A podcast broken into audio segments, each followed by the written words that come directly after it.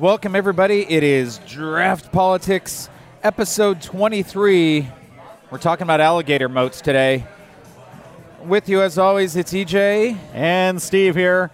Yeah, we had a bit of a delay in getting a new episode out to you. Had a little scheduling conflict last week, but we're here.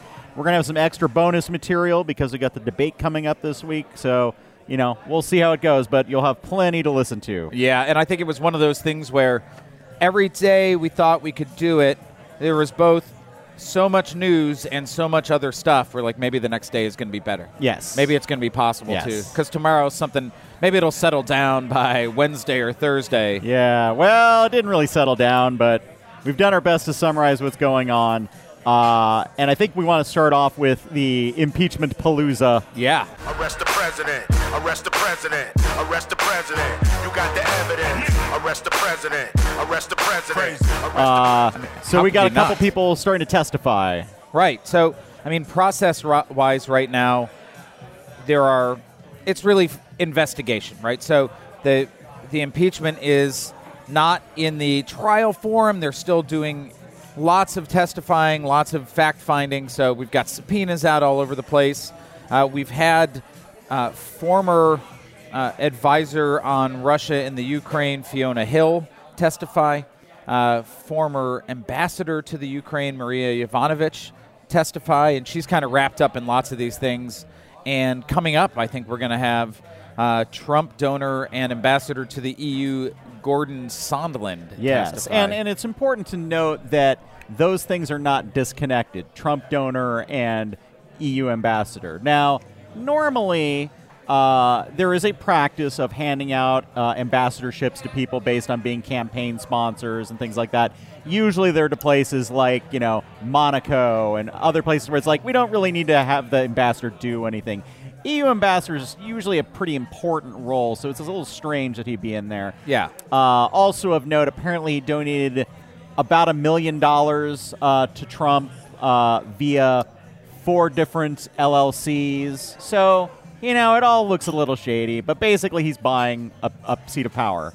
And, of course, he has some involvement we're about to get into in what's going on in Ukraine, which is fun because Ukraine is not in the EU.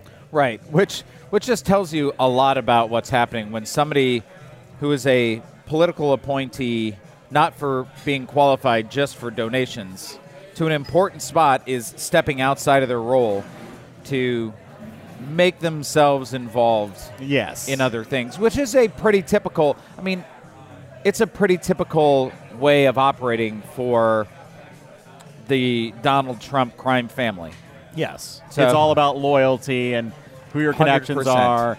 Are. Now, we get the sense, and we'll get into this, is that Sondland's loyalties are entirely to himself, but that seems to be a pattern amongst Trump's people, is they're really all kind of got their own games going on, and they just see Trump as a way to get to the power they want. So I think to get things started, before we get too deep into Ukraine per se, the much more entertaining stuff is all of what's been going around Giuliani. Oh, man.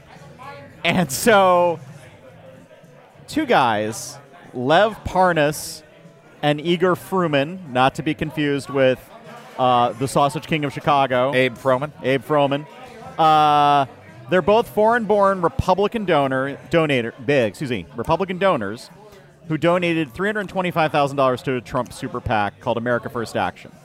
And they've both been arrested for campaign finance laws violations. So what's extra fun about this is when they were arrested. They meet up with Rudy Giuliani at the Trump International Hotel in D.C., have lunch. Of course. Right. Of course that's where they met up. Of course that's where they met up. Have lunch with Giuliani, then proceed to go to the airport on one-way tickets out of the country. They're arrested at the airport. And the way I imagine that in my head going is they sit down with Giuliani, and Giuliani's having a perfectly normal conversation with them. They start looking at the menu. He's like, you should have the chili. And Igor and Lev look at each other. The chili? And Giuliani says, yes, the chili. And then they immediately start Googling, like, tickets to Germany. Really, really astounding story. And when I saw it come through, You know, I saw a headline that said Giuliani associates arrested at Dulles Airport. I was like, wouldn't it be hilarious if it's the dudes he had, you know, investigating for him in Ukraine? Right. The people that he was sort of hanging his hat on as being the crack investigative resources that brought all of these conspiracies to light. And indeed. Yes. So, and some other shadiness around this, and this is where the campaign finance law violations come into play, is apparently they promised to raise money for former Congressman Pete Sessions. He's now a former congressman because he lost his election to Democrat Colin Allred. And he got, as it turns out, $3 million in various ad buys from a super PAC connected to these guys. And right after that, he wrote a letter to the State Department decrying our ambassador to the Ukraine. Yes, Maria Yovanovitch. Yes. Yeah, so basically they pressured him to try to get Maria Yovanovitch out. Trump would also then pressure to get Yovanovitch removed. So there's a whole circle of things all around Ukraine, tying these guys, tying Giuliani, tying Trump. Right. And a whole lot of money involved in it. And let me tell you, I think maybe my favorite tidbits that have come out about these two gentlemen were some of their affiliate companies. Yes. Fraud Guarantee. Yes. Great name for a company. And let's be clear, Fraud Guarantee, they actually, and this is Fruman's company, actually paid Giuliani money from Fraud Guarantee. And then the other company, which I think is actually my favorite of these, is a club in Odessa, Ukraine, called Mafia Rave. Right. And Odessa is like a seaside town. It's a vacation place. I mean, I would go to Odessa on vacation, especially if I wanted to, you know, funnel some mafia money back to the U.S. But I would go there, and Mafia Rave is close to the beach. It has 3.5 stars. Yeah, it sounds like it's a little expensive, overrated. Yep. But, you know, Karina apparently is a wonderful hostess there if you do get a chance to see it. I assume it's still in business at this point, but, you know, who knows what's going to happen. I mean, they couldn't go away now. All advertising is good advertising. Well, that's true. Now it'll become a destination for, like, corruption tourists on either side of that. Trump Mafia Rave. Right. When Don Jr. buys it. Perfectly legal. Right. I think it worked. Don Jr. on the board of Mafia Rave. So, and again, what's really interesting here is that these are people at the center of the, you know, Giuliani goes to Ukraine looking to, A, dig up dirt on the Bidens, B, try to get public investigations going, trying to make connections with people that he thinks are persuadable. And he repeatedly refers to, especially Lev Parnas, as somebody who's making connections for him in all of these places. Yep. And, you know, them getting arrested changes the context, I think, of a lot of that history, hopefully. And what's interesting to me about them getting arrested is this was an investigation, I gather, by the Southern District of New York. It's curious to see, like, how it got to them. Yeah. And it does suggest that as much as William Barr is in control of the DOJ, he doesn't control all of it. Because this is definitely bad for Trump, and as much as Barr is sold out to Trump, he wasn't able to shut this down for whatever reason. Yeah, I be really interested to see how much of this information flowed up, and how much of it was sort of contained. Yeah, and we know from past information that Mueller's probe had a bunch of things that came out of it, and some of that stuff was handed off to the Southern District. So it's entirely possible it's all somehow tangential to that. That's a really excellent point, because we know that Parnas was connected to the probe in some way. Yeah, and we've seen, there are photos out there of Froman and Parnas and Trump and Don Jr. and Giuliani. Like, it's all... Yeah, I mean, Parnas was at a very exclusive election night party in 2016. Yeah. Like, not a big list of people who got invited. And, of course, Trump is saying, and this is going to kind of carry through, you know, we're now into the Donald Trump bus tour where he claims to not know anybody and then throw them under one or several buses. Yes. They're either not on my bus or I'm about to run them over with my bus. Yes. And he said, I've never met these people. I don't know who they are. I don't know anything about them. That even like Rudy Giuliani, like, is he my attorney? Yeah. I don't know. Right. Who, interestingly, Giuliani also got them into George H.W. Bush's funeral. Like, maybe they just like getting into these exclusive things. Makes them feel important, you know? So election night parties, funerals, whatever. I'm sure there's nothing nefarious about any of it. I really like that idea. I like that idea that these guys have got, like, they've got some kind of bucket list of, I want to go to a presidential funeral. Check. And now we've got an inauguration, funeral. Sure. No, impeachment would be good. Eh? Yeah, why not? Hey, Lev, impeachment. Let's get an impeachment going. We'll go to those hearings. What do you think? Sounds good.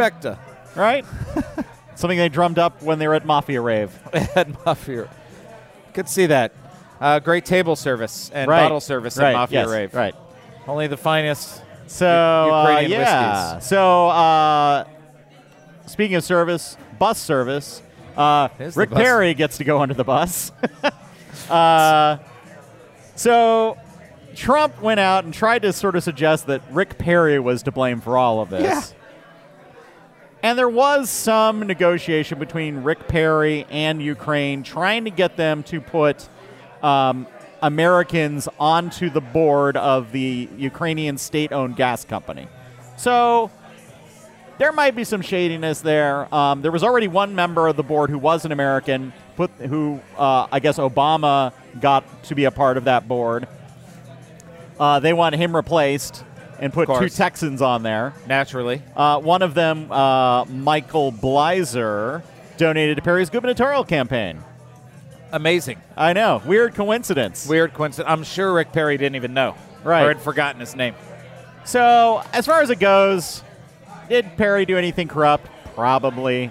Does it have anything to do with Trump trying to get the Bidens, you know, dirt and corruption on the Bidens? No. It has nothing to do with that at all. And again, this is always the playbook. We're going to claim the other people are doing the things that we're doing. 100%. So we've got an effort to install donors onto boards of companies in Ukraine and then saying what we're doing is trying to investigate corruption. Right.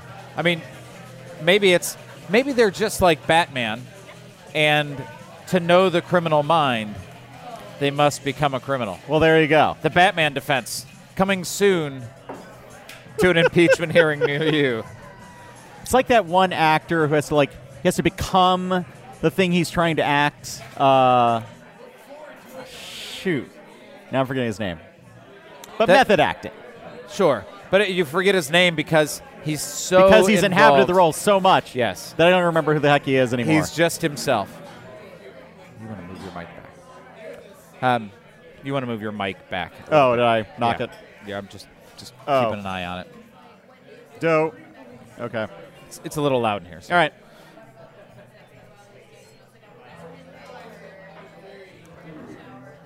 Yeah, so Rick Perry thrown under the bus a little bit. And there are these rumors that he's leaving, potentially, although he's kind of denied it. But, of course, those are just rumors. Who knows? Who knows? Who knows? But yeah, then also Mike Pence under the bus. Feel like I need to edit in like a sound of a bus driving over people. I don't know what that would be, but it seems consistent. But yeah, apparently he met with Zelensky, the president of Ukraine, and in that conversation talked about how the aid money was being withheld until corruption concerns were addressed. Now, it's entirely possible that Pence did not know what the game was that was being played. Sure. And it's possible that even Trump was deliberately dragging him into this as some kind of, you know, protection. You know, it's like, hey, if everybody's in the mud with me, nobody can really, like, you know, get rid of me. Who knows? I mean, it's – so first of all, Trump saying, why don't you take a look at Pence's transcripts? Right. Just kind of hilarious. Right. Cool. Let's see the transcripts, sir. Yeah. Are they in that secret server? But I don't see – this being some kind of grand scheme. And I believe that we have to make a distinction, or maybe a decision rather, to say either they're all idiots or they're all playing 3D chess. Yeah. Because you can't imagine that there's a world where I'm just going to go out on the south lawn of the White House and scream out, yeah, investigate the Bidens, China and Ukraine, it's worse. You know, essentially admitting to the thing that they've denied as a somehow amazing legal strategy. Right. Well, because if I'm doing this out in public, you know, in a press conference, clearly there's nothing wrong with it. Which I do wonder if he did, if he was like being accused of murder, would he just start executing people at a press conference and be like, see, nothing wrong with that? I can just do that. Kind of like that video that was shown at the conservative. Yes.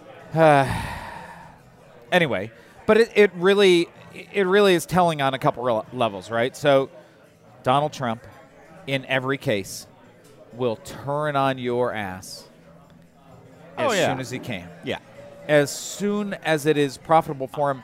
And what you said about people having their own game and it being about self-interest, this is a collection of people with their own self-interest and some level of stupidity / arrogance to assume that the other people just love them so much that they're not going to be in it for their own self-interest. Right, right. No, I've long believed what's going to do Trump in the final scope of this is he demands loyalty from everybody around him, but he does not reward loyalty for anybody. He's like, he wants them in, promise their allegiance to him, use them as much as he can, and then he will burn them the moment he needs to. Right. And at some point, it's going to add up enough that it's going to hurt him. Yeah. There's no bank with him. Right. So, you know, there are some people who you build up goodwill with them. You can have a slip up now and then, you know, like, so sorry, mea culpa. I've used some of my political capital. I mean, Donald Trump is a loyalty goldfish. As soon as you've done something he doesn't like, you're out. Oh, yeah. And, I mean, it'll be interesting to see where Giuliani ends up in all of this, because I feel like he knows where a lot of the bodies are buried. He must. Mostly because he buried them. Mostly because he buried them. Yes. And the president distancing himself from Giuliani at this point is kind of fascinating. I didn't think that that would happen so quickly. Yeah. And he was all, when he was asked, you know, is he your attorney? He's like, well, I don't know. Maybe. Right. Rudy Giuliani. Giulia? Who? Right. I don't know. Mayor of Newark? I mean, it'll be. I saw that movie, Rudy. Is he related to that? See that guy who was in Lord of the Rings, too? Right. So it'll be interesting to see how fast and if Rudy gets either excommunicated or... Well, and it's like, I do wonder, like, how close they're tied together at this point, because it's like if he does try to, like, burn Giuliani, how, you know, it gets back to what does Giuliani have on him? Like, how protected is Trump against what Giuliani knows? And it may be that Trump is just so confident in his own, how untouchable he is, that Giuliani can't even mess that up. Yeah. But, and I guess the other interesting thing is, you'd think that a lot of the argument against Giuliani testifying would be attorney-client privilege. And Donald Trump's like, I don't know if he's my attorney on TV. Well, he hasn't been paying Giuliani. Giuliani's been working for free. So I don't think that you have attorney... I mean, now granted, I think that the trope of, hey, I give you $1 and we now have attorney-client privilege, like, I don't think that's really a thing, but... I think you have to pay somebody more than $0. It's true. So, yeah. I mean, so, I assume you and I were both thinking of that scene in Breaking Bad. Right. At the same time. Oh, yeah, yeah. I don't know. You got $1? Stick it in my pocket. Okay. Yeah.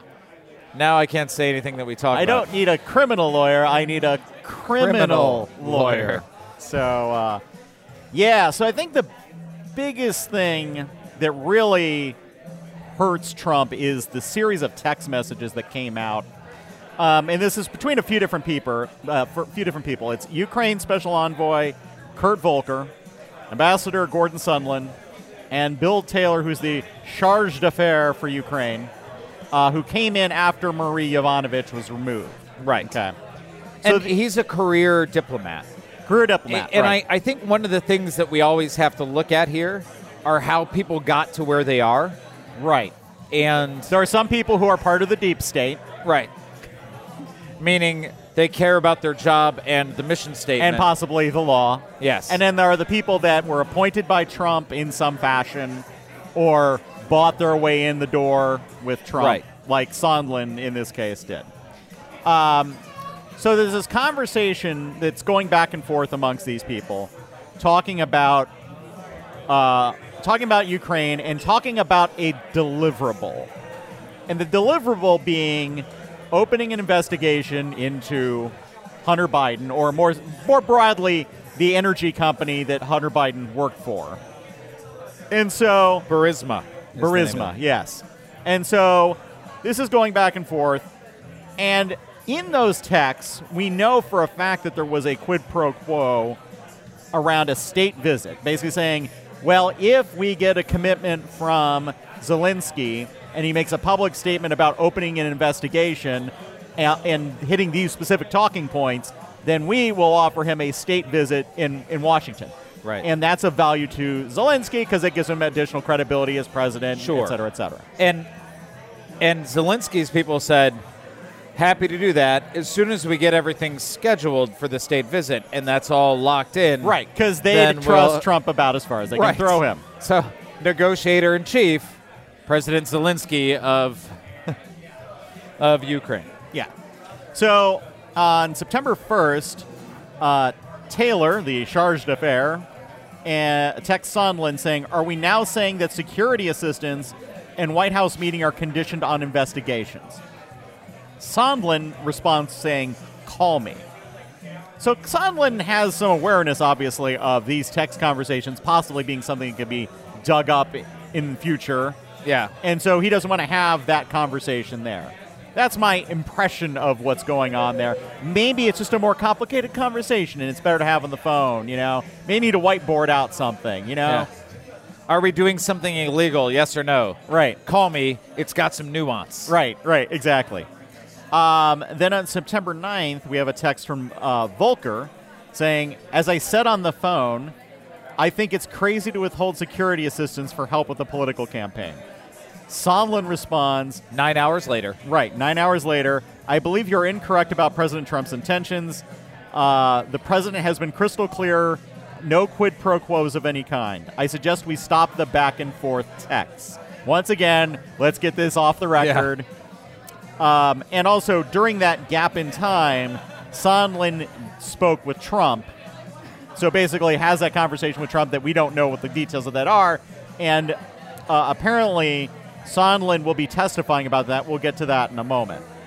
And let's be clear that text message that he responded back to Volker, and that was a beautifully written text message. Oh yes. That was not a, hey man, I'm just sending a text back. You know, that was crafted. Yeah, that was composed message. People read that, reread it, right, changed it, put it back out there. Yes. So some awareness there from Sondland. I heard somebody say, look, man, if I'm looking for a cover-up guy, I want Sondland on my team. Yeah.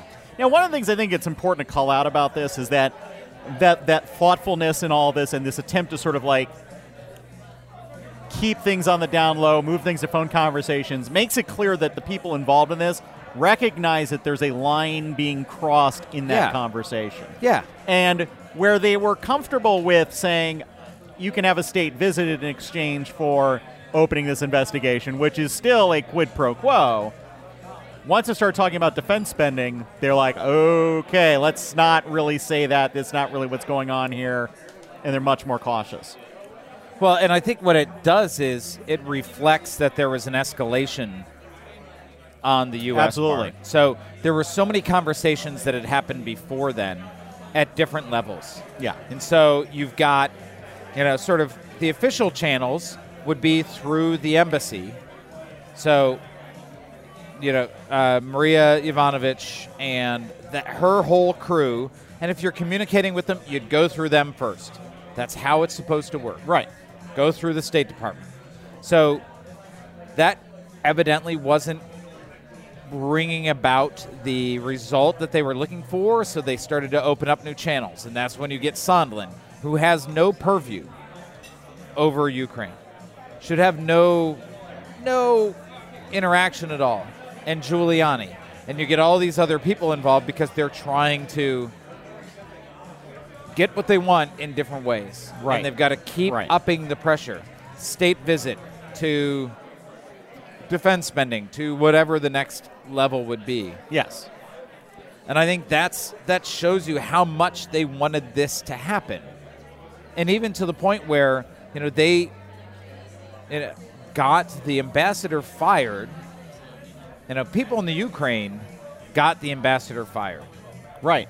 So she was highly critical of the prosecutor who, you know, for the record, Zelensky had said was going to get rid of. So that prosecutor was a guy who was generally regarded in Ukraine as being somebody who was pretty corrupt and who was using his office to say, I'll investigate you unless you pay me some money. Right, right. I don't care what the charges are, you know, and she was critical of him.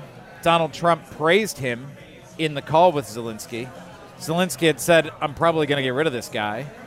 And you've got now he's tied into Parnas and Giuliani. Yep. Because Giuliani had conversations with him via Parnas and then was super excited and had like immediately called Donald Trump like, great news, I found somebody who's willing to move in on the Bidens. Right. But he had a condition, which was getting rid of the ambassador. Like it's all pretty clear. Absolutely. Yeah. And so we've got coming up, I mentioned Sondland planning to testify. He is going to state that Trump told him there was no quid pro quo. Now, it's not clear is he like did he believe that there was no quid pro quo and he's merely relaying it, like not sure about that. But he's basically protecting his own ass at this point. He's saying, yeah, I didn't say it. This is Trump saying it. I'm just relaying that message. But he will make it clear that he was working on behalf of Giuliani and Trump to get the statement from Ukraine that they were investigating Burisma in exchange for a presidential audience at the White House, which is a quid pro quo. Thank you. Soliciting. I think we got to be clear about like that what the crimes are here. Soliciting help from a foreign government in the election is a crime, quid pro quo or not.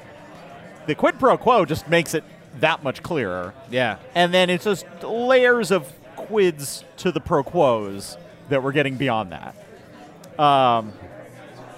So just to kind of review, because there's like a bunch of different names we've thrown out there, a lot of connections going on. I want to go through a timeline of kind of what all unfolded. So do you want to start with like what happened sort of in the preamble to this? Right. So in the spring, remember those days? So long ago. We were so naive.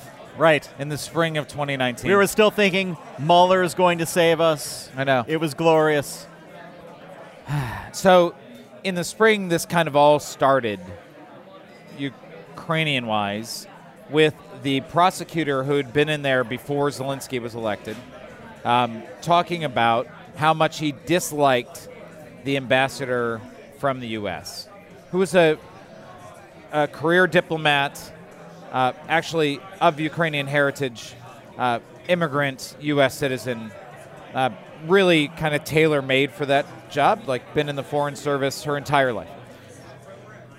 And she had been critical of him because of all of the information they'd gathered about how he was essentially extorting companies, including Burisma. Like, there was, you know, he was saying, you haven't done anything wrong, but you got to give me a bunch of money or I'll open investigations again.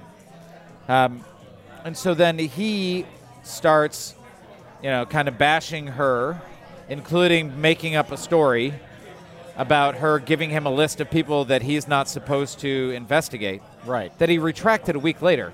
But in that intervening time, Fox News picked it up. And Hannity picked it up. And Giuliani picked it up and said she's terrible and she's got to go. And at the same time, Lev Parnas. And this is, yeah, so we've got all of this sort of groundswell. The Sausage King of Ukraine is out there causing trouble. Yeah. Right.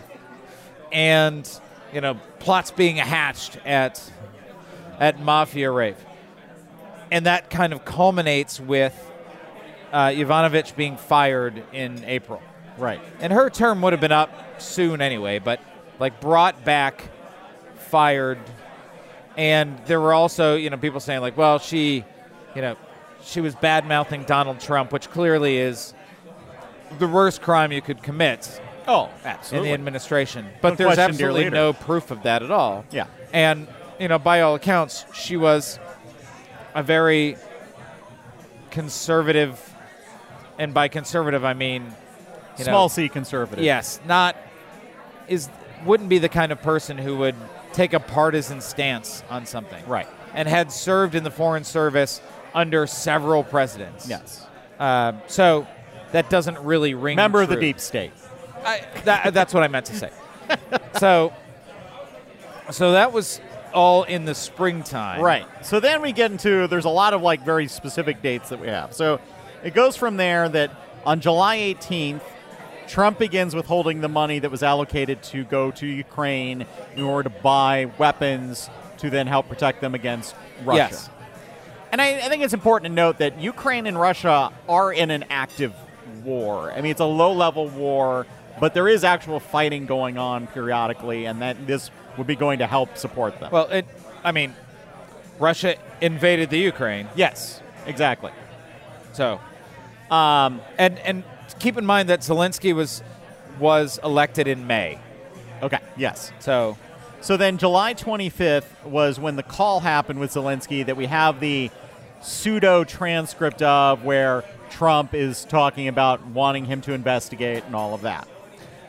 August 12th is when the whistleblower complaint was filed with the Inspector General. So that's where it was talking about, I've talked to the, you know, they collected the recollections of various people. They all sort of aligned to say Trump is offering a quid pro quo here. And I think it's important to say, and this is a fair and balanced moment. Yes. Fair and balanced moment brought to you by not Fox News. Some scale manufacturer, yeah, I assume. At that point, somewhere in there, the whistleblower talked to Adam Schiff's office. Yes. So, again, important to bring up, I think, because there were other things happening in the decision-making process around bringing it to the IG. For sure. So on August 26th, the DNI was made aware of the whistleblower complaint. Then September 1st, Pence met with Zelensky. And that's when we had Taylor texting Sondland about security assistance being conditional for investigation. September 2nd, so a day later, Pence discusses meeting with Zelensky and talks about money being withheld because of corruption concerns, but not that it's a quid pro quo. Volker pushes back on a quid pro quo in his text, so we talked about that previously. And then after that, September 10th, Schiff demands a whistleblower complaint from McGuire, who is the DNI. And September 11th, Trump releases aid for Ukraine. So the impression one is left with as you look through this timeline, or at least that I'm left with, is that there is that upping of the game where they're having these conversations back and forth in text. They're talking about trying to get this pressure. They talk about what the deliverable is. They're having trouble getting that. Trump begins withholding that money, has those conversations with Zelensky, and basically as this gets leaked out, I mean, literally the day after Schiff starts asking around about all of this is when Trump releases the money. And there's been no explanation for why the money was withheld that has sort of any sort of like backing. No. There's no material evidence to say, oh, yeah, it was used to, you know, oh, because they had this specific concern. They've talked vaguely about corruption concerns, but they haven't really given any sort of other reason why it was being withheld. Because Ukraine has done nothing. Yes. So there hasn't been an investigation announced, and what they really wanted was a public announcement about an investigation. Right. So Ukraine hasn't done that. They really haven't done anything. Right. And to, I think, to Trump's ends, whether there's dirt or not, having Ukraine come out and say they're investigating Hunter Biden or Burisma. Actually, he doesn't even say Hunter Biden. He just says Burisma. That allows Fox News, et cetera, to connect the dots and say, ah, they're investigating Burisma because Hunter Biden, because Joe Biden. And the same, whether there's dirt manufactured or not, simply having the press release is valuable to them to sort of say, oh, there is something shady going on here. Any point of validation that they can get is what they're looking for. Absolutely. So, of course, Trump is trying to stop a lot of the investigations going on around this. He tried to block Sondland from testifying, or at least, broadly speaking, the State Department tried to stop him. Apparently, he's going to testify anyhow. Trump sent a letter to Congress officially refusing to cooperate because he deemed it to be a baseless and constitutionally invalid investigation. And if you read that, so... Yes.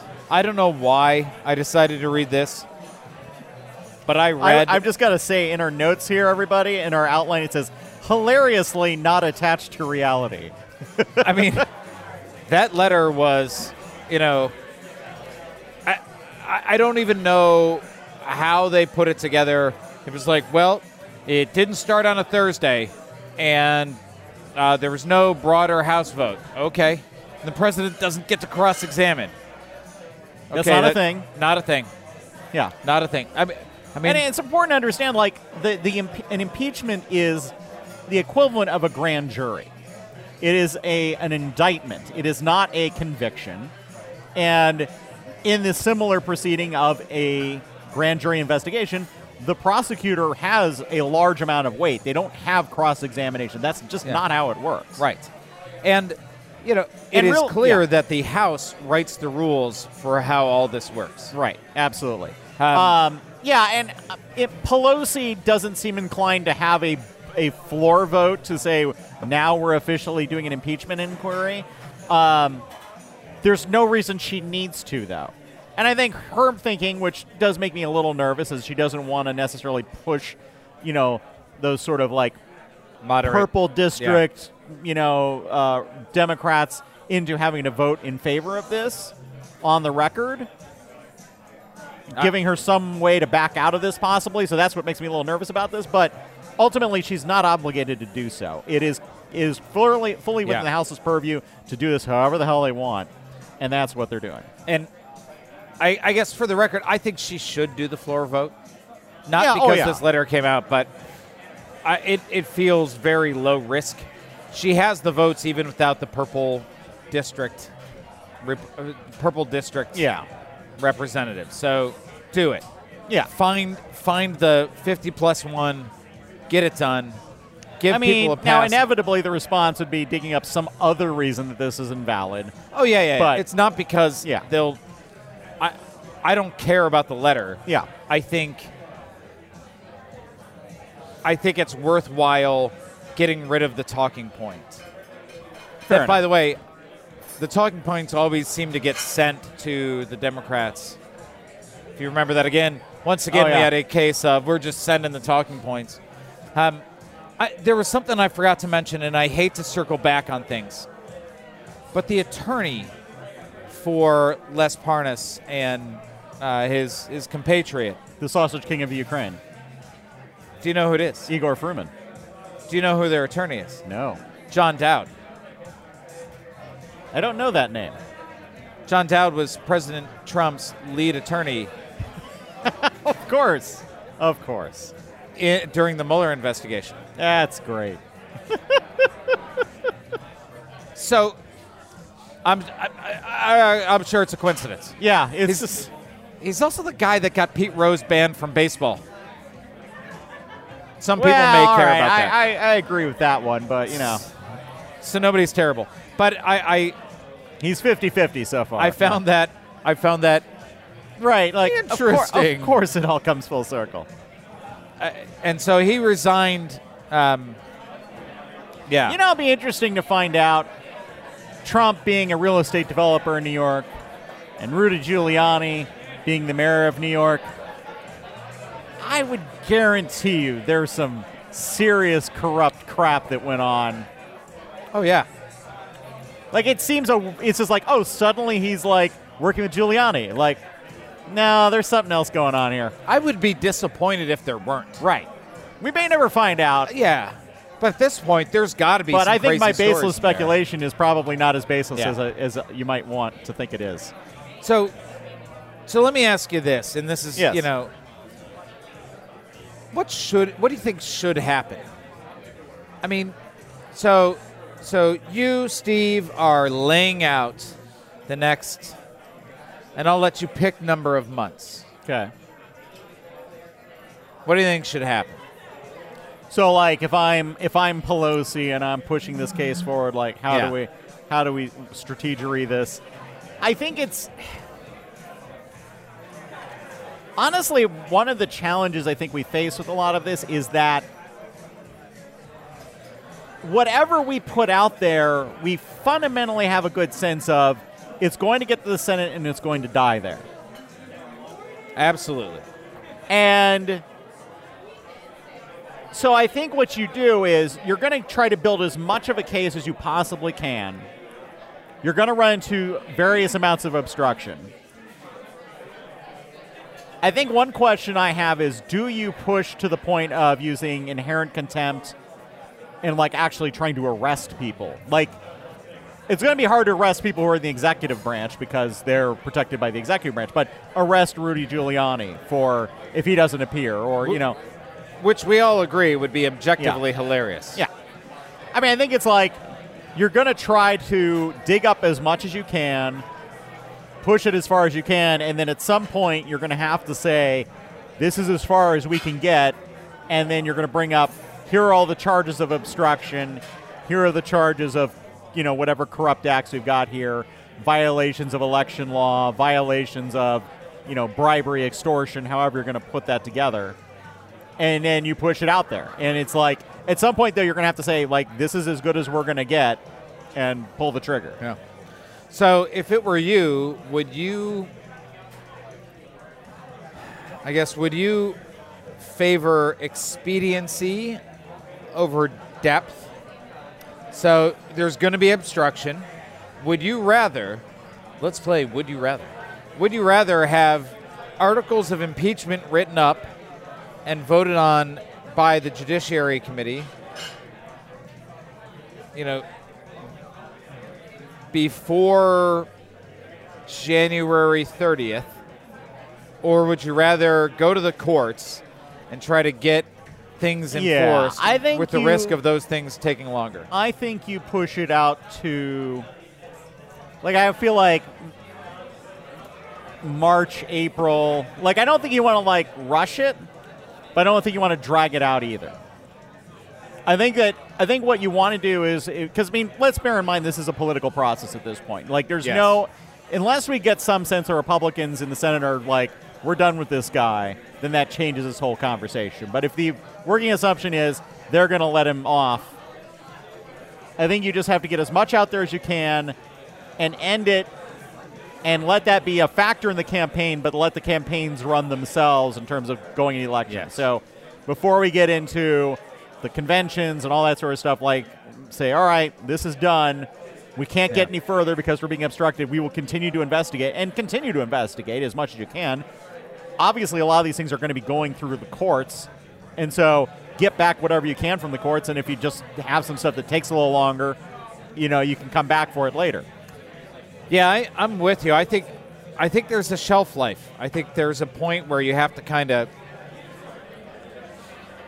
So I will say that I think there are probably three different dispositions in the Senate. there's a disposition that says, you know, there's one, and I think this is the lowest case, where enough senators from the Republican Party cross over and he's removed from office. And I will tell you that personally, I don't think that that could happen in a timely enough way where it wouldn't be incredibly destructive. Yeah. I think there's another disposition where the senators vote to acquit, and what they say is, I didn't see any evidence. I don't think, you know, this was a witch hunt, and they attacked the process. Right, which I feel like is the most likely outcome at this point. Probably the most likely. I think that there is another outcome where the senators vote to acquit, but enough of them say, we're voting to acquit because this is an election year. And they're very clear about staying away from the facts of the case, which is cowardly. Interesting, yeah. But I think that getting that information out helps that drive towards that. Yeah. Because if you can get enough senators to kind of say, at least not feed the narrative, that somehow seems helpful. Yeah. I guess. Yeah. Maybe not. Maybe I want too little. My bar is so low. I think that's kind of like William Barr. Yeah, I mean, he's also pretty low. I mean, and, you know, we see the polling around this has been shifting more and more towards not just impeach, like not just an inquiry, but actually convict him and remove him from office across the board. We've seen a big shift. And so if the public and their perceptions of things change enough, the pressure on Republicans to support Trump will shift, and things could happen that we're not expecting right now. Yeah. And so I think there's like, I think it's a matter of let's play this out as there's a point of like, if it doesn't, if we're losing momentum, if we kind of stall, like it's time to just say, all right, cut bait, and like let's just file the articles and move on. If it seems like we're still gaining traction, we're still having enough information coming out. There are, and also I should note, there are other whistleblowers. Yeah, I'm not sure. I know it's a compound noun, though. I've got that figured out. Anyhow, there are more of them out there, not even necessarily just on this. There's some talk about one on Trump trying to prevent things with an audit of his tax returns. Right. So there's lots of other stuff out here that might end up being part of articles of impeachment that we have not even scratched the surface of yet. And I guess I would hope that, honestly, the impeachment is focused on a few specific things. Yeah. And we're not sort of waiting for Godot. Yes. Because if it's going to happen, I think they need to get written crisply, brought up, get voted on, you know. Yeah. And move on one way or another. Yeah. So Nancy Pelosi, if you're out there, first of all, rate us on iTunes. Second of all, that's our strategy recommendation for you. Take it for what you will. You've been there a while. You know what you're doing, I hope. We'll see how it goes. So I hope she does rate us on iTunes, as everybody should. Yes. It's the best way for us to help other people find our podcast. That's right. All right. So I think that wraps us up on the Impeachment Palooza. Impeachment Palooza. And it is amazing. And maybe this is noteworthy, that this has been in the news cycle for 3 weeks. Yeah, Trump has not been in control of things for a while. Well, I mean, but there is something else that's been dominating the news cycle. So we may as well move on to our international portion of the program with Syria. So Trump found a good way to piss off his Republican supporters where corruption could not do it. What is going on in Syria could. So Trump had a phone call with Erdogan of Turkey, and at the conclusion of that call decided to pull out our troops that were basically acting as human shields for the Kurds. Right. So a little background on this is that we had this deal set up where we were basically going to put our troops in place to protect sort of the backs of the Kurds while they engaged with ISIS. So they were going to fight ISIS. We were going to be in position to sort of like act as a human shield against Turkey getting involved. And then everything, you know, so then theoretically, okay, that's all fine. And so like at one point it's gone so far as the Kurds taking down the defensive positions that they had to protect themselves against Turkey as part of that whole process. And it's worthwhile to note that the Kurds as a people are the largest sort of non-state nation. So it's the largest ethnic group in the world without a state of their own. Yeah. They were promised a state after World War I. Lines got drawn. They weren't part of it. Yes. And we keep having this sort of allegiance with them. They were they're part of like what we were doing in Iraq. They became part of what we were doing in Syria. Now, they were fighting ISIS whether we were there or not. Right. But where our involvement came in was basically providing sort of a protection behind them against Turkey so that they could then go out and attack ISIS. Well, and they were doing the things that we weren't politically willing to do. Right. We weren't willing to put those troops on the ground. Right. We were willing to put a little bit of troops on the ground. Right. And basically we gave them air support and all of that. And so, and Turkey has a long history with Kurds as well. Yes, there are Kurdish separatists. Yes. There is a the PKK, which is known as a terrorist organization, depending on who you're talking to and how they're defining it. But you know, there have been bombings in Istanbul, et cetera, et cetera. Like that's not a is a Constantinople. Thing. Yes, it's a messy situation. Nobody's business but the Turks. Absolutely. Anyhow, we'll never know why they got the works. It is a messy, messy situation. Yes. And so Trump, of course, made it even messier. All right. So after we had this deal with the Kurds, you know, they pull down those fortifications. And then about a month later is when this call happens where Erdogan's like, hey, I'm going to invade Syria and take over all this territory here. And Trump's like, cool. And sounds good. Pulls out our human shields. Serving the only purpose they were supposed to serve. Like 2,000 special forces. Well, it's only like 100. So there, we've got about 1,000, 2,000 troops in the northeastern Syria. Yeah, and it was 100 that were sort of like right in the thick of where that was. And so the initial call was Trump basically saying those people are going to come out. We have now since then rather precipitously pulled all of our troops out of northeastern Syria. Well, the Syrians were shelling our troops. Right. Well, no, not the Syrians. The Turkish. The Turks. The Turks. Who knew where our troops were because we told them where our troops were and the theory that they would not shell them, still ended up shelling some of them, whether that was an accident or, you know, who knows. And so it's all a giant mess. We're screwing our allies. It continues to further a perception that the U.S. is not going to back people when we make a deal with them. Now, granted, this is not a new thing. It's the same thing we did with South Vietnam when we pulled out of there.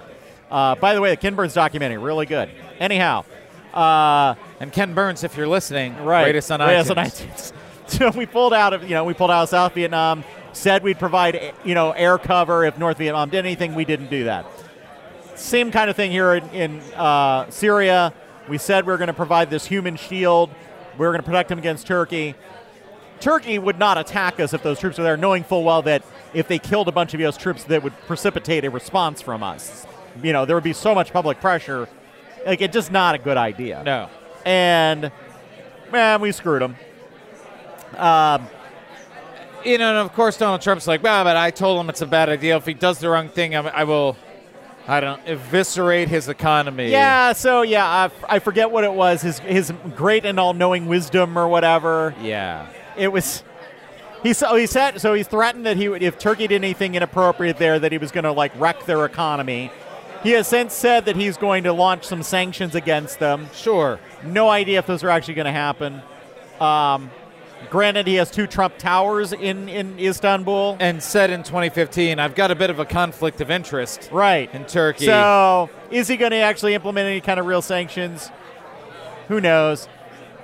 And you know, it's frustrating because it's like It's all the mixed signals around this. It's and you know that there's some other thing going on here, and we don't know what that is. Is it because Trump has allegiances with Russia? Is it because he has financial ties with Turkey? We know that this was not any sort of strategic plan. Like, even the general on the ground in Syria did not know about this until it was like, hey, time to go because here comes Turkey. There's no strategery here. Yeah. And in the end, the big winner, according to lots of folks, is Russia. And, the Kurds apparently have reached out to Russia and are now basically sort of like putting in with the Russians. Yeah, and he poured in a storm. And Bashar al-Assad. Yeah. So, this was territory that the Syrian government had lost in a couple of different ways. Yeah. First to ISIS and then to the Kurds. Yeah. Now the Kurds are like, do you want to help us fight against Turkey's invading now? Anyway. Yeah. And I guess in the intervening week, according to reporting by the New York Times, the Russians have been bombing hospitals. Yeah. Anyway, good times. I mean, it's all just, Syria has long been a mess. And then you throw Trump into the equation. And it's just like, and another thing, I wonder about with this is that the person who struck the deal with Turkey and the protections of the Kurds, Obama. So it's entirely possible that Trump just yanked that because Obama put it there. You know that somewhere he's got a list of all the things Obama did, and he's like, check. I feel like Donald Trump, this is going to be very topical, is like the goose in Untitled Goose Game. Have you heard about this? What is this? It is the most popular video game right now. You are a goose who goes around ruining other people's lives. Okay. In various and sundry ways. And you have a checklist of things that are like, steal somebody's hat, make them spill their tea, whatever it is. And my experience of gooses, I feel like this is spot on. But right? It's very cathartic to play. Right. But I feel like Donald Trump is the goose. He's got this list of things that Obama did, and he's like, oh, I better get rid of that. I better do this thing. Not because he wants to, just because he thinks it'll hurt somebody else.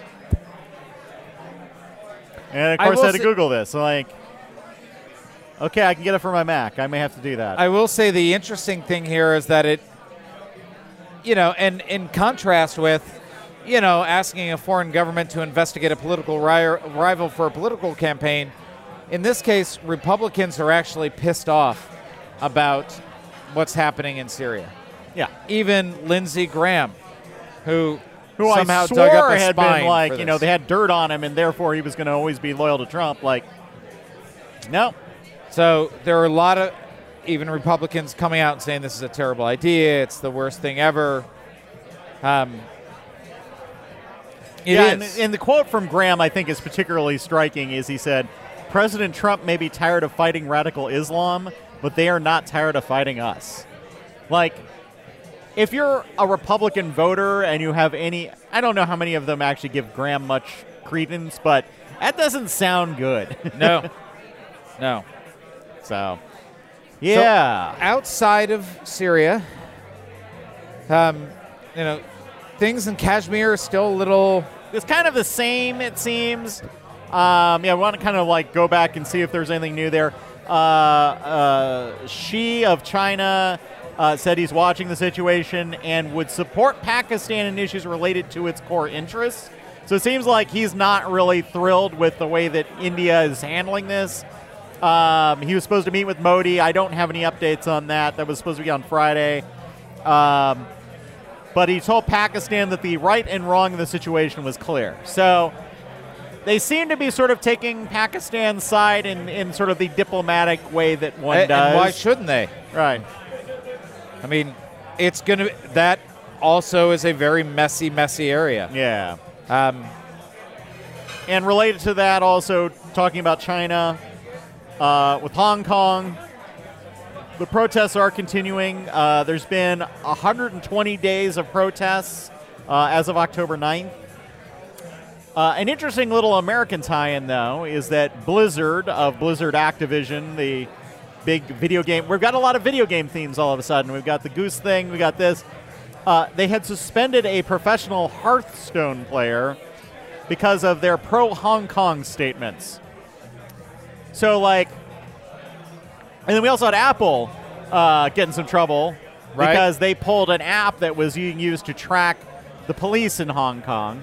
Yep. Now, Apple claims that it was being used to, like, target the police for attacks or something. But, I mean, ultimately, they're getting their information from the Chinese government, sure. So... That was also at the same time they pulled the Taiwanese flag from their valid emoji. Right. So, how's your iPhone Pro? It's lovely. Good. It's lovely, yes. I can almost feel the support of fascist governments. Nice. One of these, please. And yeah. The NBA also. Oh, yes, the NBA. Right, so... It really is interesting, the sort of how obvious China's influence is across things. Yeah. So I read this quote recently from a longtime U.S. diplomat who said, the United States used to be a beacon for all of the principles of democracy and freedom. And that beacon is going out. Yeah. And then calling out specifically things around Ukraine. Yeah. And caving to China on everything. Like. Yeah, and there was a kind of a fundamental assumption for many years of, as China is brought into the world system and as their economy grows, there will be a democratizing force that comes with that, which isn't really panning out so far. That a lot of the authoritarian instincts of China continue to remain. Right. That they're using the tools and technology to actually impose that authoritarian regime with, like, the whole, you know, social point system where basically, like, you know, you can tell on your neighbors and they can get points removed or added, and that gives them different access to credit. The gamification tickets. Of fascism. Yeah, the gamification of fascism. It's very nice. Or, well, you know, that's interesting, like... They were communists, but I feel like they've gone to fascist now. Like, it's all kind of authoritarian, but it's, you know, it's a hazy thing. But anyhow. So that was the theory, was that basically, you know, they would be democratized. And then there's another thing of, as China was rising, there was an effort to try to, like, create sort of an economic check on them. Where it was like, all right, we're going to get all these people, all these different countries together. We're going to create a unified system to sort of act as a power against China, right? To, like, so that to somewhat reduce their influence. That was the TPP. And the TPP had a whole bunch of problems with it, which I was against it for some of its transparency issues. But the whole theory behind it largely was checking the power of China, and that no longer is a thing. Trump got rid of that like day one. And it continues to undermine our influence in the world. And so China, just because of its growth, because of its economic ties throughout the world, has been growing and growing. And with that comes the values that they're bringing to it. Some of those are good, and some of those are clearly not so good. And there's some really interesting reporting, and we're not going to get into it here unless we do a special episode. Yes. On essentially China is selling a suite of technology to countries and cities to allow them to monitor all their people and sort of control things. Yes. It really is. It's really quite fascinating. Like, yes. Roll out these cell towers and these cameras and all these things, and you'll be able to track everybody's movements and see all those things. So, like, the Philippines is really interested in that. Yeah. So... Yeah, so if you're in China and you would like to rate or review us on iTunes, please use your Tor protection. Exactly. And make sure that you're VPNing and tunneling and all that sort of stuff. Because no, I think iTunes is fine there. Oh, iTunes is fine. Okay, yes. Right. Oh, yes, because Apple already kissed up to them, so it's fine. Right. Yeah, okay. Exactly. How about that election? Oh, yeah, that's right. So it is amazing. Be our hope for getting past some of this shit is we could have an election. I mean, it is amazing. I don't know, 4 episodes ago, it was like national news was, you know, some amount of time that was probably too long, but not as long as it just has been. Yes. And then it was mostly focused on the election and the primary process. Yeah, I'm kind of pleased that the primary and Circus 2020 has become less of a thing and less of a news thing because we've got actually like much more important things to focus on. We have actual news. Yes. It's not just making up news about the election to try to figure something out. But there was news. There was news. Yes. Election Circus 2020.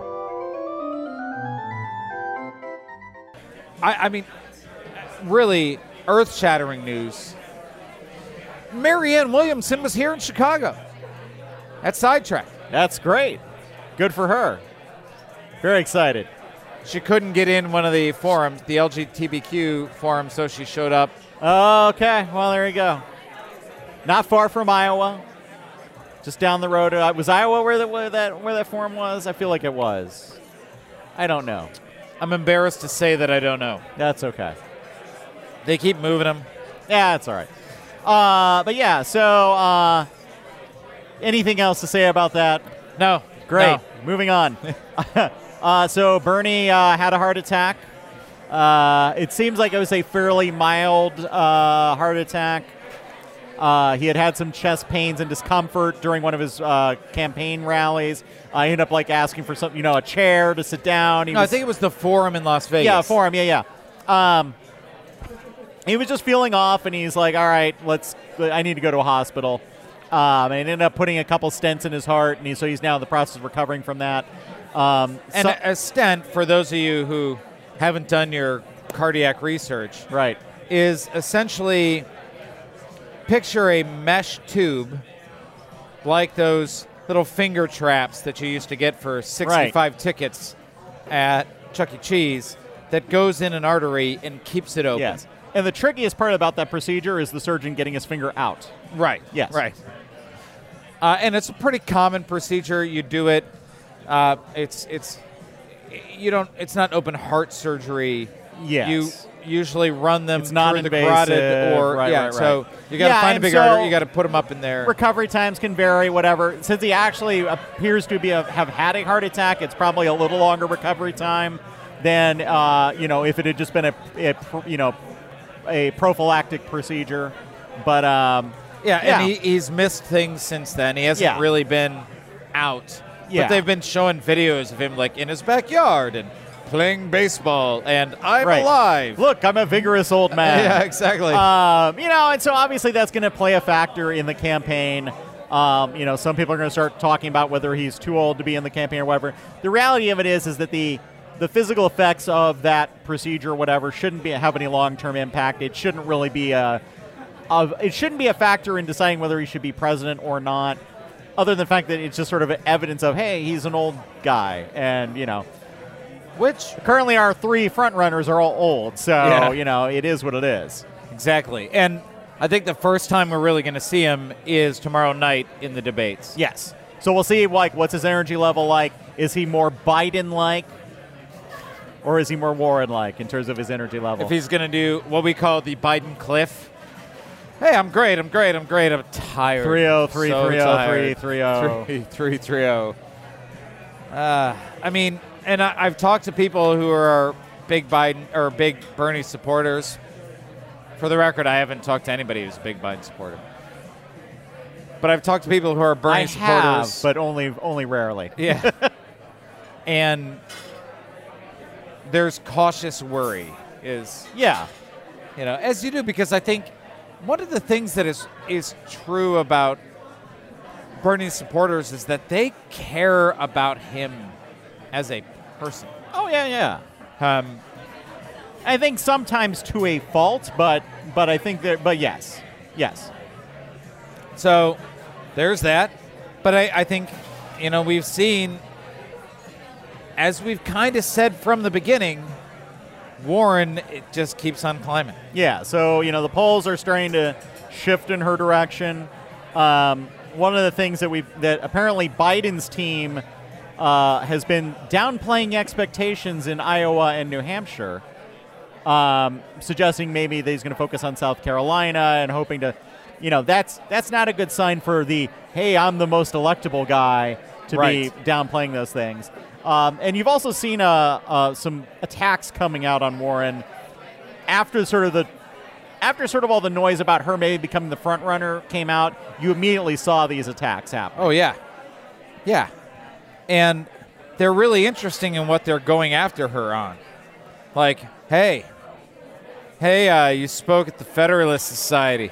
Right. Which we all know is responsible for all of your judges. Right. Right now. Right.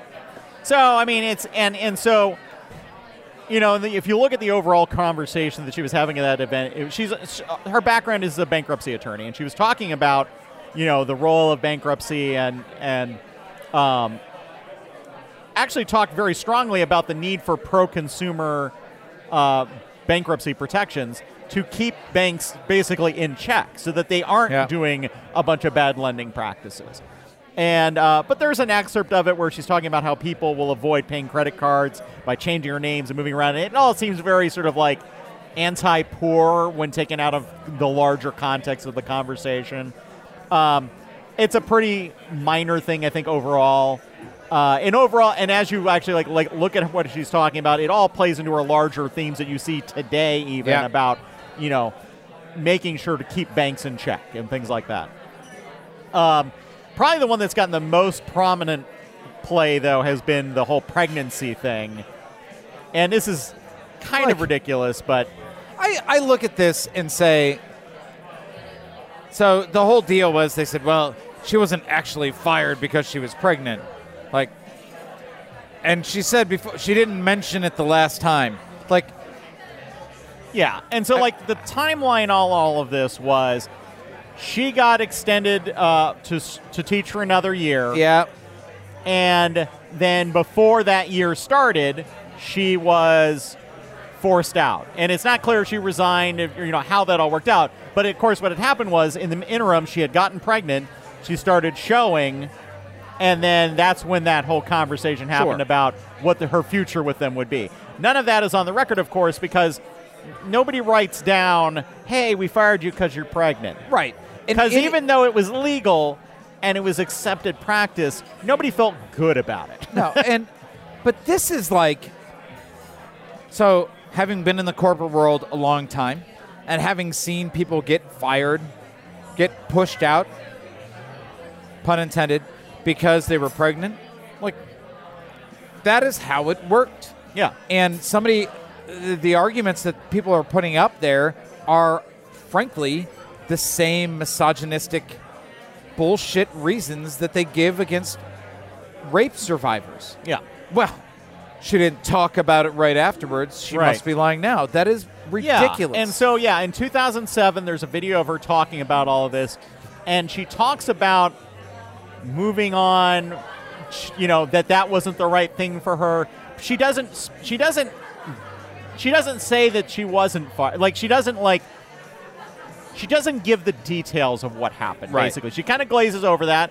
And if you go back to, you know, a decade from now, the way that that's perceived, I mean, I think it's only a recent thing that it's like women are allowed to be honest about a lot of that stuff, where it's like instead back then they had to be... The power was all against them, and it was like, you just kind of have to bury this because you're better off looking like a strong woman who made your own choice rather than a woman who was, you know, basically a victim of a cruel system. And if you spoke out, you were in fear of being blackballed. Yeah. And this is still, even though the law has changed, this is still a problem today. Let's be clear. It's like women, you know, are often paid less because of this. They have trouble getting jobs because of this, because, hey, you might get pregnant or you are pregnant is seen like, okay, well, now we're going to lose you, or we're going to lose all that investment in you, and so it's not worth doing. And like I said, I've seen this play out. Yeah. In detail. Yeah. In the last 15 years. Yeah, I've had friends who are like, hey, I'm interviewing for a new job, but I kind of have to hide my pregnancy because, you know, if I don't, well, I might not get the job. And a very quick anecdote. I worked with somebody. She got pregnant. She went on maternity leave. They agreed when she was coming back. Then she was told she had to come back early if she wanted to keep her job. Yeah. And so she's like, no. And then they fired her. Right. And then came the lawsuit negotiation period where she ended up probably accepting less than she should have because she didn't want to actually file a lawsuit. because she didn't want to get blackballed. Right. So she didn't want that because public. Then you're the troublemaker. Right. Yes. And so like it blew me away. The notion of this is basically been trying to push out around Warren is that somehow she's deceptive and lying and whatever else. And it's like and so if you're going to accept that line of logic, you have to believe that she was telling the truth back then. That she wasn't, like, that her lack of talking about pregnancy back then was the truth, and now she's just making up shit about that it was about her pregnancy now. And it's like, it's not plausible to me. No. And I'm vocally a Warren supporter, but like across the board, like it doesn't make like what is the extra benefit to her by doing that? She was already connecting well with women. Like, what is the political upside for having that kind of distortion? None. And it's all wrapped up in misogyny and all of that. And it's very and actually I think the thing that pisses me off the most about it was not that the right wing was using those attacks, but you also saw the left of the party using that and talking about we saw like Jacobin writing about how Warren was doing this. Like, no, that's not okay. And if we want to have an inclusive society, we have to recognize that this is a problem that women face, and this is not okay. Not okay. And I think we're not talking a lot about the debates today. Yeah. So the debates are tomorrow. Tomorrow we got 12 people. I can imagine. I don't know. 75% is going to be impeachment based. We'll see. But 12 people on a stage in Ohio. We'll see how that goes. One thing that I wanted to bring up is around... So I think our two metrics right now are polling and fundraisers and fundraising. So we've gotten most of the Q3 numbers. And Sanders and Warren nearly tie. Yeah. Warren had fewer donors and a little bit less money. Sanders, but it was like within $1 million of each other in terms of the total amount of donations. So clearly similar base of support, if you're thinking in those terms. And they're the front runners at this point. Yeah, I would say. Yeah. Another polling thing that I saw that was really interesting, and we've talked about some of these polls before where it's like, who's your first choice? Who's your second choice? We've seen a big shift in second people whose first choice is Biden. Their second choice had been Bernie. And I'd said this in our last episode, like, how do you square that, guys? Yeah. Like, how do you? Right. It's like, I'm going to go old white guy, other old white guy. Yeah. But we're seeing a shift in those people shift their second choice to Elizabeth Warren. Well, I think a lot of it comes down to they're looking for the whoever will beat Trump. Yeah. It's a winner. It's basically I want to be with the winner is really what it comes down to, and it's like that's so as whoever's in beginning to lead, in which case Warren is the case. I imagine if Warren fell off for some reason and Buttigieg started taking over, a lot of that would shift to Buttigieg. It's just like maybe you know. So we'll see. I haven't interviewed or polled those people, so I can't really say for sure. But they never talked to me. Yeah. The other interesting thing that I wanted to talk about around the Circus 2020 is Facebook. Oh, yes, yes. So a little background is Trump ran an ad attacking, was it Biden? Yeah. Yeah. It was all completely baseless lies. It was an ad that had been rejected by CNN and I believe MSNBC because it was baseless lies. And Facebook said, well, free speech, what are you going to do? And basically allowed the ads, no problem. Of course. And so Warren's campaign put out an ad that said, Mark Zuckerberg has officially endorsed Donald Trump for president. Yes. Which is, of course, not the truth. And it looks very legit, and then they actually say this is not true, but Facebook doesn't care if we lie, so why should we tell the truth? Who knows what's going to happen from that? Thought it was kind of brilliant. Yeah. And sad and scary. And then we get reporting that Mark Zuckerberg is actually meeting with Lindsey Graham and people in the Trump campaign, like... Well, and, like, the person, I guess, who's in charge of making those policy decisions for Facebook was, like, a Trumper. Like, there's all kinds of, like, weirdness going on there. I mean, I think one of the things we have to bear in mind about Facebook at this point is that their financial interests are not aligned with most of the Democratic candidates getting elected. Right. Like, if Sanders wins or Warren wins, that's not good for Facebook necessarily. Now, Biden wins, you know, it doesn't matter for them. They're fine. But so, you know, how are they going to tune their algorithms? What choices are they going to make? You know, and ultimately they may not do anything nefarious, but their interests are clearly not they're aligned with perhaps more of Trump. Yeah. As long as their business model requires advertising. Yes. The money, and there's unlimited money that can be spent by political campaigns. Although in the grand scheme of their bottom line, political campaigns are not that much of it. I mean, they make like $40 billion a year or something like that. Like, you know, political campaigns definitely contribute to it, but it's like, yeah. Could they just write that off and say, we're not going to run political ads and be fine? Yeah. They aren't, but they could. You're gonna lead us down the conversation of, well, could they? Because their shareholders... They have a fiduciary Would it maximize shareholder value? Yeah. Hard to say. Anyway. So, yeah, so I think that pretty well summarizes things. I wonder if people get to this point of the podcast when we say that summarizes things, and they're like, that was a summary? Right. For the love of God, that was an hour. What do the details look like? Yeah, we're like an hour 10, something like that. What do the details look like there? So, but it really is important for us to talk about where we're at. Yes. Because we're at Dry Hop. It is on Broadway, just south of Belmont. Yes, we have not been here before. I have personally never been here before. I've never been here before. It's a Monday night, and it's hopping. It is hopping. Yeah. I'm actually feeling a little bad for tying up the table right now. Like, there's a couple people standing waiting. I'm like, yeah. I mean, it's a Monday evening. All of the tables are either filled or about to be filled. Yes. People at the bar are being rotated into tables. I think we have a second place on the pretzel leaderboard. Yes, the pretzels here are excellent.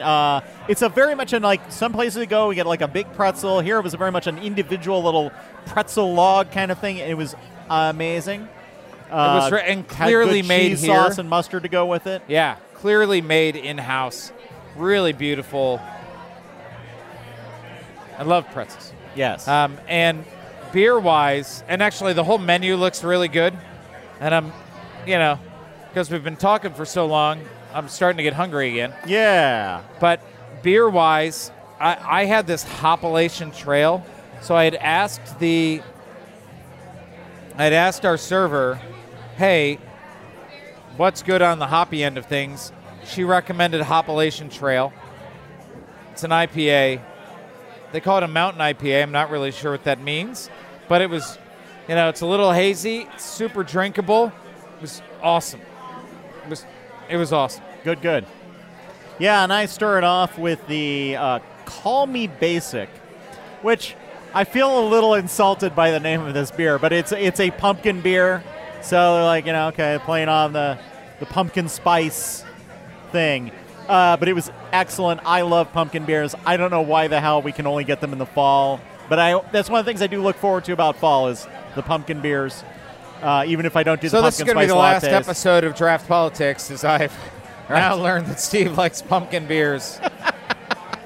And then I went to the Earth Goes Hard, which is a Imperial Goes, and it's a really nice balance of it's sour but not too sour. Yeah, really enjoying it. So, I mean, I've said this before. This is one of the great things about the podcast.